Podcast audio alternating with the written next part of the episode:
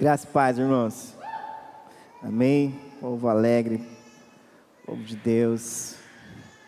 Nós estamos com dificuldade aí. Né? Nosso computador não está conseguindo rodar, né, Osmar? Por isso que a gente não está conseguindo passar aqui no telão. Mas em breve vai ser resolvido aí. Ao vivo é assim mesmo. Deu certo? Não? Então tá bom. Irmãos, eu vou ser breve nas palavras, porque após o culto, nós temos uma assembleia extraordinária para a eleição ou reeleição do conselho gestor da nossa igreja, que a cada 2 anos é necessário para que a gente possa dar continuidade na questão jurídica, conta bancária da igreja. Então é necessário, a cada 2 anos pode ser eleita uma nova diretoria, como pode ser reeleito os membros dessa diretoria, que já estão há 2 anos, amém? Então depois da palavra, a gente vai encerrar o culto e vai ter essa assembleia, tá bom? Sem a transmissão. E os membros presentes vão poder participar, indicar, votar, tá bom? Abre sua Bíblia comigo, por gentileza, em Atos, capítulo de número 5, versículo 34. Atos capítulo 5, versículo 34. Eu encerrei semana passada, na minha leitura devocional, o livro de Atos, e algumas passagens, Deus falou muito comigo. E hoje de manhã eu ouvi uma palavra aqui no culto da manhã, na campanha dos 21 dias, que só confirmando aquilo que o Senhor tinha falado ao meu coração, e eu quero meditar um pouco nessas palavras com os irmãos. Atos capítulo 5, versículo 34 diz assim: Mas levantando-se no Sinédrio, um fariseu chamado Gamaliel, mestre da lei, respeitado por todo o povo, mandou que os apóstolos fossem levados para fora por um momento. Então disse ao Sinédrio: Israelitas, tenham cuidado com o que vão fazer a estes homens, porque algum tempo atrás se levantou Teudas, dizendo ser alguém muito importante, ao qual se juntaram cerca de 400 homens, mas ele foi morto e todos os que lhe obedeciam se dispersaram e foram reduzidos a nada. Depois desse levantou-se Judas o Galileu, nos dias do recenseamento, e levou muitos consigo. Também este foi morto, e todos os que lhe obedeciam foram dispersos.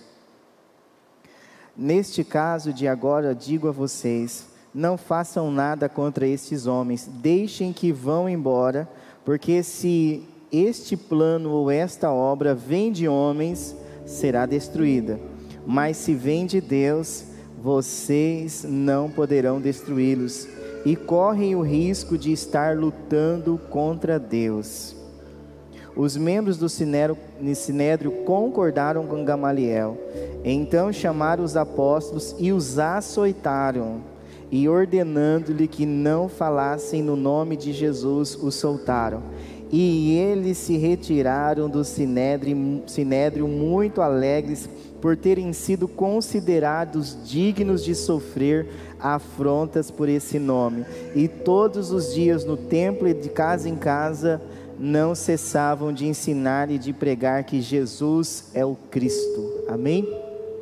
Irmãos, eu queria meditar com você um pouquinho. Nós estamos falando sobre discípulo, Semana passada no Avivando nós falamos sobre ser discípulo ou ser um líder. E nós, na palavra de Deus, aprendemos que para ser um líder, segundo a vontade do Senhor, como Jesus quer, nós primeiro temos que ser discípulos de Jesus, viver a palavra de Jesus, amar a Jesus, andar com Jesus, conhecer a Jesus, experimentar Jesus, respirar Jesus. E eu estava lendo aqui nessa passagem que os apóstolos estavam sendo perseguidos, a igreja estava sendo perseguida, e debaixo daquela perseguição eles prenderam os apóstolos, porque muitas pessoas estavam seguindo eles. O Senhor Jesus já tinha voltado para o céu, o Senhor Jesus já estava à direita do Pai, Agora aqui no capítulo 5 de Atos diz que eles foram presos porque anunciavam Jesus. E eles diante do Sinédrio ali, a palavra de Deus diz que um homem chamado Gamaliel, provavelmente aquele a qual o apóstolo Paulo foi criado aos seus pés, foi instruído, como a Bíblia diz. E ele pegou e falou bem assim, falou assim: olha, eu quero dizer uma coisa para vocês. Há um tempo atrás, teve um homem aqui que se levantou, um tal de Teudas, se dizendo ser muito importante, ó, versículo 36. E se juntaram cerca de 400 homens com ele. Mas quando ele morreu, a obra que ele fez, e esses 400 homens sumiram, acabou tudo. Do jeito que ele levantou essas pessoas, assim quando ele morreu, acabou tudo a obra que ele fez, então não houve mais seguidores. Então vocês estão se preocupando à toa, em outras palavras ele estava dizendo. Aí ele cita no versículo 37, um homem chamado Judas, o Galileu. Aí ele fala assim, ó, nos dias do recenseamento, ele levou muitos consigo, também este foi morto, e todos os que lhe obedeciam foram dispersos. Olha que interessante, antes dos apóstolos, houve outras pessoas, outros líderes importantes, como Teudas e Judas, que Lucas registra aqui em Atos, dizendo que Teudas chegou a reunir 400 homens com ele, mas quando ele morreu a obra acabou. Aí veio esse Judas, o Galileu, e reuniu muitas pessoas no dia do recenseamento, mas quando ele morreu também, a obra, os ensinos dele, aquilo que eles transmitiram, morreu junto com eles. Mas Gamaliel, é interessante a fala de Gamaliel diante do Sinédrio. Ele fala assim, ó, no versículo 38, neste caso de agora, eu digo a vocês, não faça nada contra esses homens, deixem que vão embora, porque se este plano ou esta obra vem de homens, será destruído.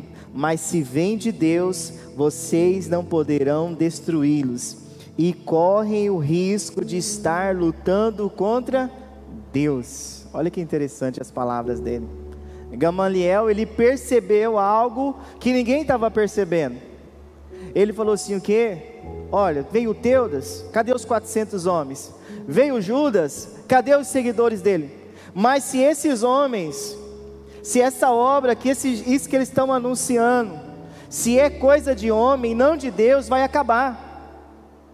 Ou seja, por que a obra não acabou nos discípulos, na vida desses apóstolos? Porque eles eram testemunhas, eles viveram com Jesus e se tornaram discípulos de Jesus. E o texto fala assim, olha, se vocês estão achando que vocês podem acabar com essa obra, vocês correm o risco, se realmente o que eles estão falando, se eles são de Deus, vocês não vão estar lutando contra eles, vocês vão estar lutando contra Deus.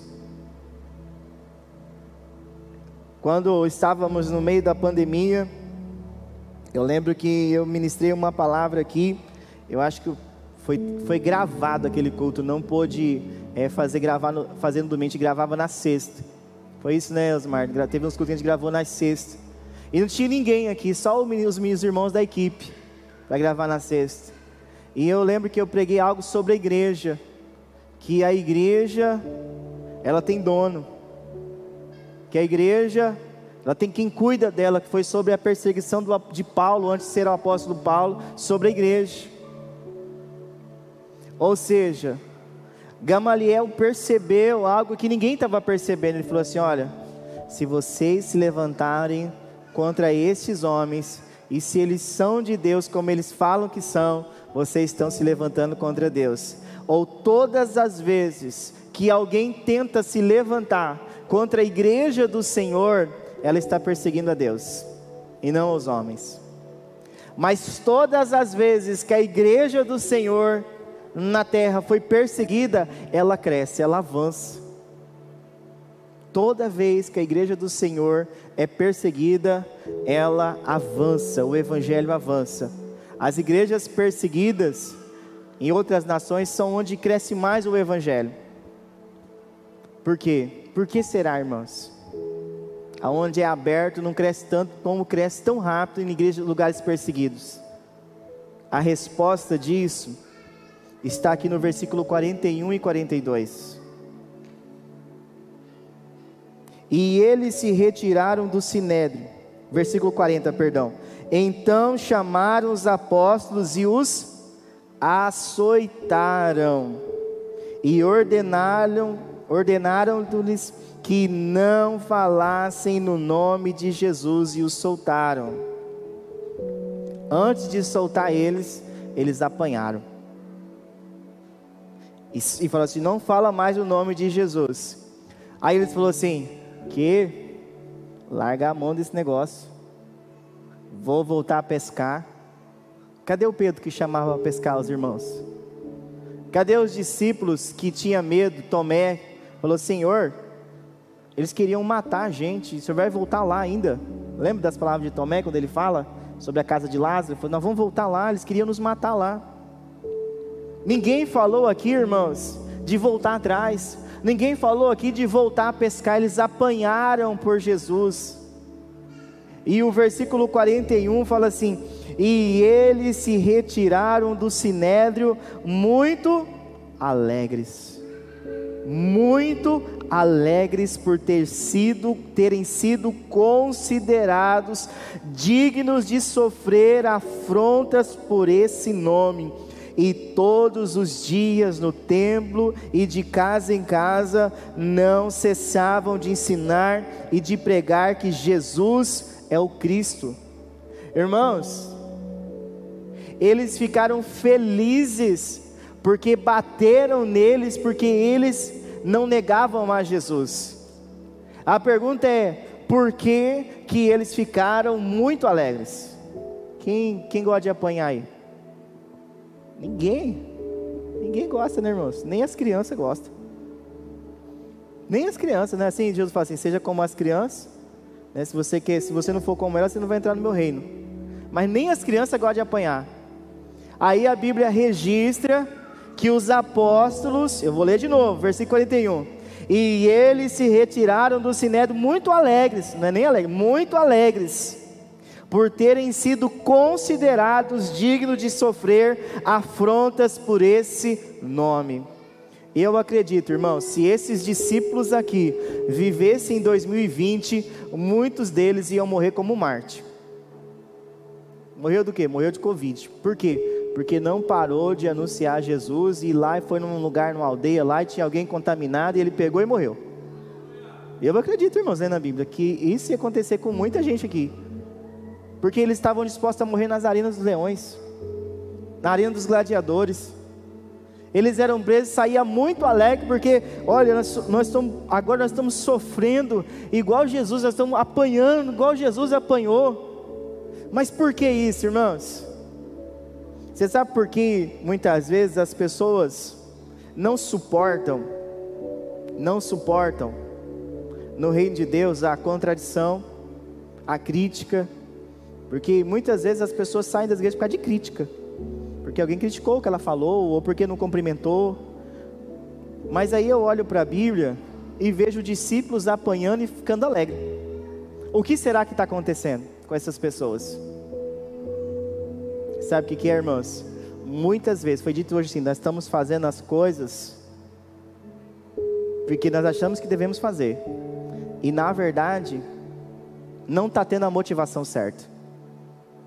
Eles apanhavam por Jesus e queriam, e não paravam de falar de Jesus, porque eles tinham a motivação certa. E qual era a motivação deles?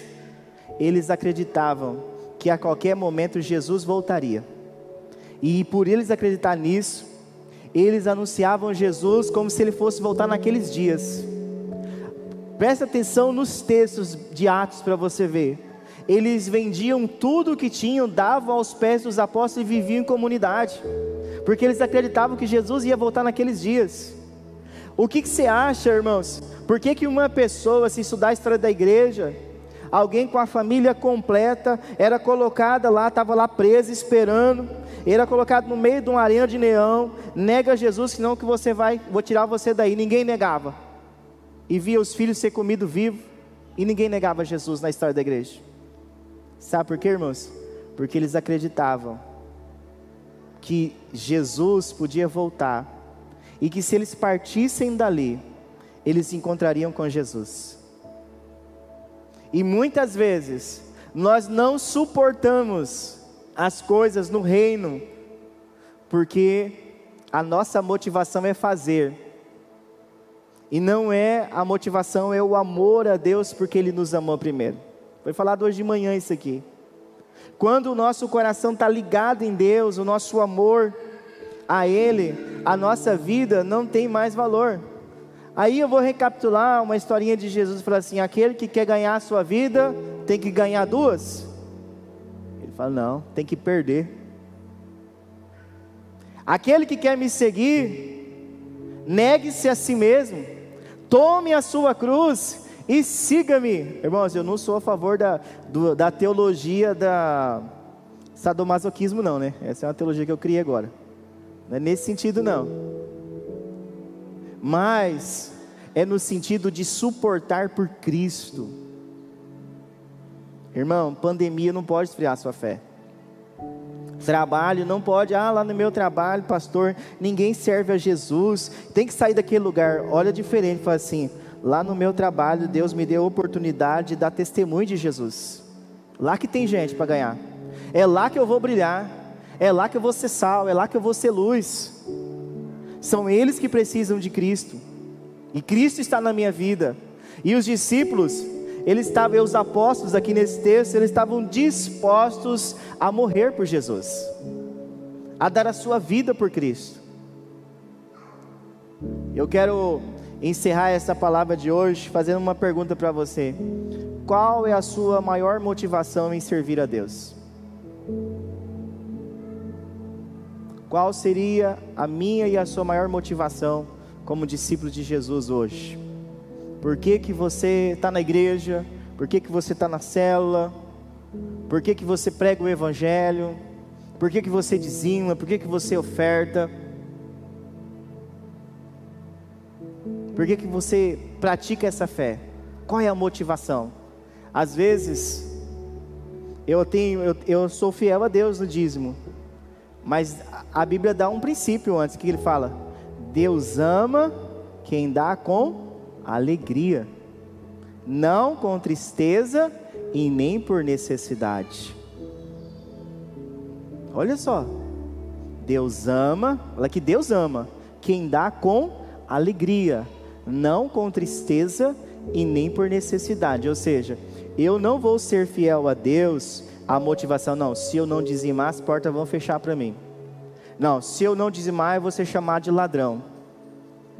Não, a motivação do meu coração tem que ser gratidão, alegria. Deus ama quem dá com alegria. Ofertar, dizimar. Por que eu estou falando isso? Porque tem gente que se converte em várias áreas, mas chega nessa área e tem dificuldade.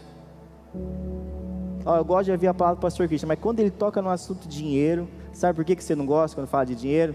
Porque você ainda está apegado a ele. Porque a partir da hora que você não está mais apegado a ele, dizimar e ofertar é uma coisa normal para você. Você não está mais apegado, ele não é mais seu senhor, ele é seu servo. Ele serve você, ele serve a sua família, ele serve no reino. E eu quero convidar você a ficar de pé em nome de Jesus. Eu quero orar com você. Eu vou encerrar mais cedo hoje o culto, para não prolongar a nossa assembleia, que ela é breve, para que amanhã você possa acordar cedinho e estar aqui comigo, amém? Eu quero que você feche seus olhos aí no seu lugar. Eu quero que quando você chegar em casa, você vai refletir em Atos capítulo 5, esse texto que nós lemos, e você vai olhar para a sua vida assim, realmente você... Qual seria a sua reação se alguém te prendesse, te batesse, por causa de Jesus? Como que você ia sair? Imagina você sair na porta ali, tá uma autoridade, eu não vou falar os policiais porque eles não vão fazer isso, mas tá alguém ali, a mandar de alguém, pegar você e falar assim: ó, Você não vai parar de falar de Jesus? Então vou bater em você. E pegar um cabo de vassoura e pá, em você. Pegar um fio, um cabo de aço, tá em você. Um chicote e começar a bater em você. E falar assim: para de falar de Jesus. Para de servir a Jesus. Talvez nós vamos chorar, porque vai doer, né? Dar uns gritos. Mas e daí diante? Como você vai falar assim? Obrigado, Deus, porque eu apanhei pelo Senhor. Obrigado, Senhor. Irmãos, os discípulos saíram muito alegres. É uma coisa assim absurda, humanamente falando. Mas a motivação do coração deles era tanto em agradar a Deus, que para eles apanhar por Cristo era um privilégio, sofrer por Cristo era um privilégio. Eu acredito que eles lembraram do primeiro sermão público de Jesus, lá de Mateus 5, lá do Sermão do Monte, quando o Senhor Jesus diz no capítulo 5, se não me falha a memória, o versículo 10, se não for me perdoe, aonde ele fala assim: bem-aventurados são vocês, quando forem perseguidos, injuriados por causa do meu nome, quando disserem todo mal contra vocês, alegrem-se, porque grande é o vosso galardão. Assim foram com os profetas no passado. Nós sabemos que bem-aventurado significa a alegria divina e perfeita, é para aqueles que são perseguidos por causa de Cristo. Muitas vezes você não gosta quando alguém lá, ou da sua família, ou no seu trabalho, ou um amigo de infância critica a sua fé. Isso é o suficiente para acabar seu dia. Ei, estão criticando você porque você lê muita Bíblia? Porque você vai muito no culto? Alegre-se, fica alegre. Está te criticando, fala assim: para que acordar às 5 horas da manhã? Não tem necessidade. Para que orar tanto? Ei, irmão, se alegra porque está criticando a sua fé. Se está te criticando porque você está agradando a Deus, você está no caminho certo. Nós estamos no caminho certo. Se é por causa de Jesus, você está no caminho certo. Nós estamos no caminho certo. Mas a motivação do nosso coração tem que ser: porque dele, por ele e para ele são todas as coisas. Nós temos que ser como João Batista. Você é o Cristo que ia vir? É você que ia vir? Não, eu não sou digno nem de desatar as sandálias dele. Olha, tem um lá, ó, que está batizando, aquele que você batizou, está batizando mais que você. Ele falou assim: importa que ele cresça e que eu diminua. Esse é um coração de um verdadeiro discípulo de Jesus, de uma verdadeira discípula de Jesus. Importa que Cristo cresça e que nós venhamos a diminuir. Importa que o nome dele seja engrandecido. Vamos orar, irmãos. Senhor, nós estamos aqui na tua presença, ó Deus. E na tua presença, ó Deus, nós queremos permanecer, Senhor. Que a motivação do nosso coração, ó Deus, seja a motivação certa, o amor ao Pai, o amor ao Filho, o amor ao Espírito, o amor à tua palavra, o amor à sua vontade, ó Deus, que é boa, perfeita e agradável, Senhor. Em nome de Jesus, ó Pai, que nós venhamos nos alegrar nas perseguições, ó Pai. Que nós venhamos nos alegrar, ó Deus, quando disserem que, ó Pai, nós estamos muito ligados ao Senhor, ó Pai. Ó Deus Todo-Poderoso, em o nome de Jesus, nos dá o mesmo coração que os discípulos tinham, Senhor, que se alegravam porque eram perseguidos por causa do Teu nome, Senhor.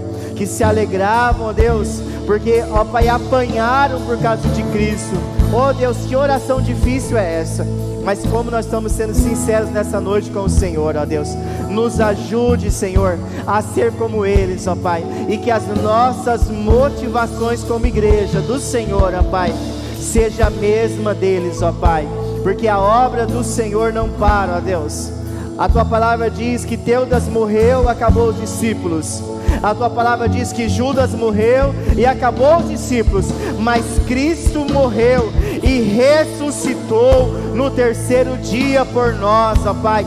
E todo aquele que nele crê, ó Pai, há de ressuscitar e estará contigo aí no céu, Senhor. Em o nome de Jesus, ó Pai, eu oro pelo meu irmão e pela minha irmã que tem sido zombado, ó Pai, que tem sido, ó Pai, motivo de piadas, ó Pai, daqueles que ainda não te conhecem, Senhor. Eu oro, ó Pai, pelo meu irmão, ó Pai, que passa por problemas no trabalho, porque, ó Deus, não se amolda aos costumes deste mundo, Senhor. Eu oro, Senhor, pela tua igreja, Senhor, que muitas vezes, ó Pai, é vista, ó Pai, é criticada pela fidelidade ao Senhor, ó Pai. Em o nome de Jesus, ó Pai, que nós possamos resplandecer Cristo todos os dias da nossa vida, em nome de Jesus, Senhor. Essa é a nossa oração, ó Pai. Amém e amém, Senhor. Você pode aplaudir o Senhor Jesus?